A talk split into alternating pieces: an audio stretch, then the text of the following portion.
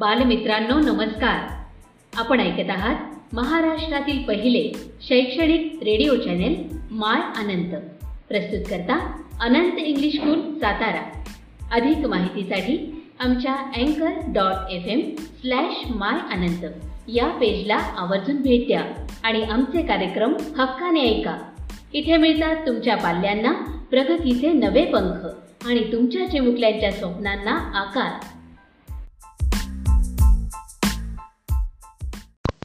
नमस्कार माझ्या बालमित्रांनो.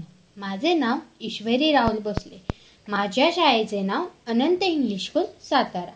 मार्गदर्शक माझे वर्ग शिक्षक श्री अगलावे सर व मुख्याध्यापक आदरणीय शेख सर चला तर मित्रांनो आपण सुरुवात करूया.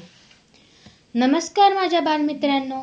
मी आज तुम्हाला माझ्या आगळ्या वेगळ्या बालमित्राविषयी सांगणार आहे.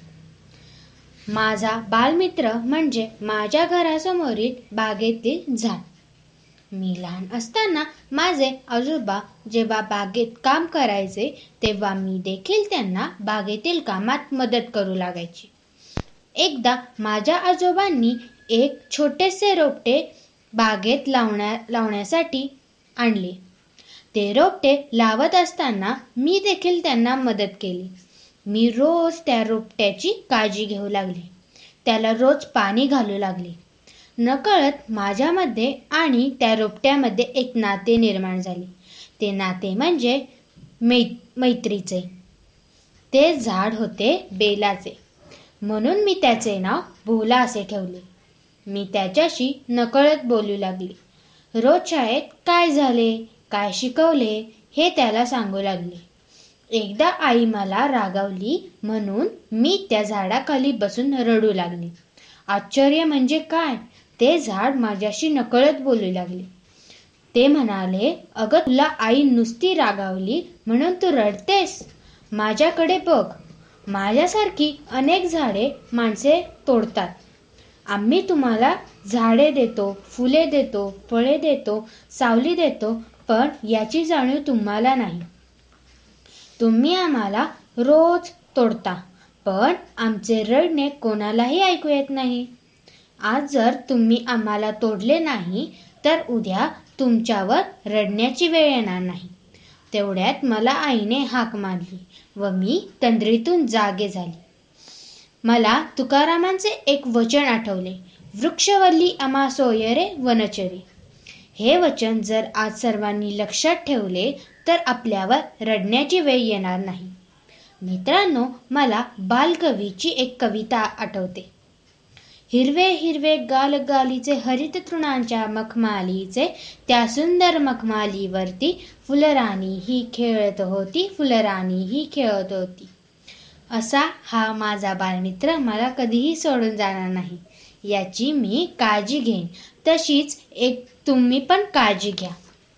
एवढे सांगून मी माझे मी माझी गोष्ट संपवत आहे. धन्यवाद.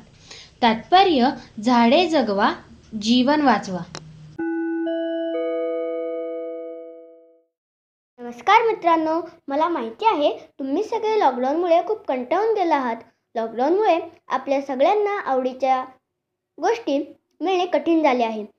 त्यामुळे मी सार्थक धनंजय भोसले आज तुम्हाला छान गोष्ट सांगणार आहे. मी लॉकडाऊनच्या काळात काही गोष्टी वाचल्या त्यापैकी एक गोष्ट. गोष्टीचे नाव आहे प्रसंगाचे भान ठेवावे. एका सरोवरात कुबुग्रीव नावाचे कासव राहत होते. दोन हंस ते जलविहारासाठी येत. कासवाशी त्यांची मैत्री कासवाशी त्यांची मैत्री झाली. कासवाला ते चांगल्या चांगल्या कथा सांगत. एक वर्षी अवर्षणामुळे सरोवर आटली. हंस कासवाला म्हणाले लवकरच राहिलेला चिखलसुद्धा आटेल मग तुझे कसे होईल? सहविचारातून एक युक्ती सुचली. एक लांब काठी दोन हंसांनी तोंडात धरावी व मध्यभागी कासवाने पकडावे. हंसांनी उडत उडत दुसऱ्या तलावात जावे. त्यांनी कासवाला बजावले मध्ये कोणत्याही कारणासाठी तोंड उघडू नको. नाहीतर उंचावरून पडून प्राण गमावशील. उड्डाण सुरू झाले. मध्येच एका गावातील लोक आश्चर्याने पाहत म्हणाले हे हंस गोलगोल काय नेत आहे? कासव रागावले. ते हंसाला म्हणणार होते या मूर्खांना एवढेही समजत नाही का? त्यासाठी त्याने तोंड उघडले आणि नेमके नको तेच घडले.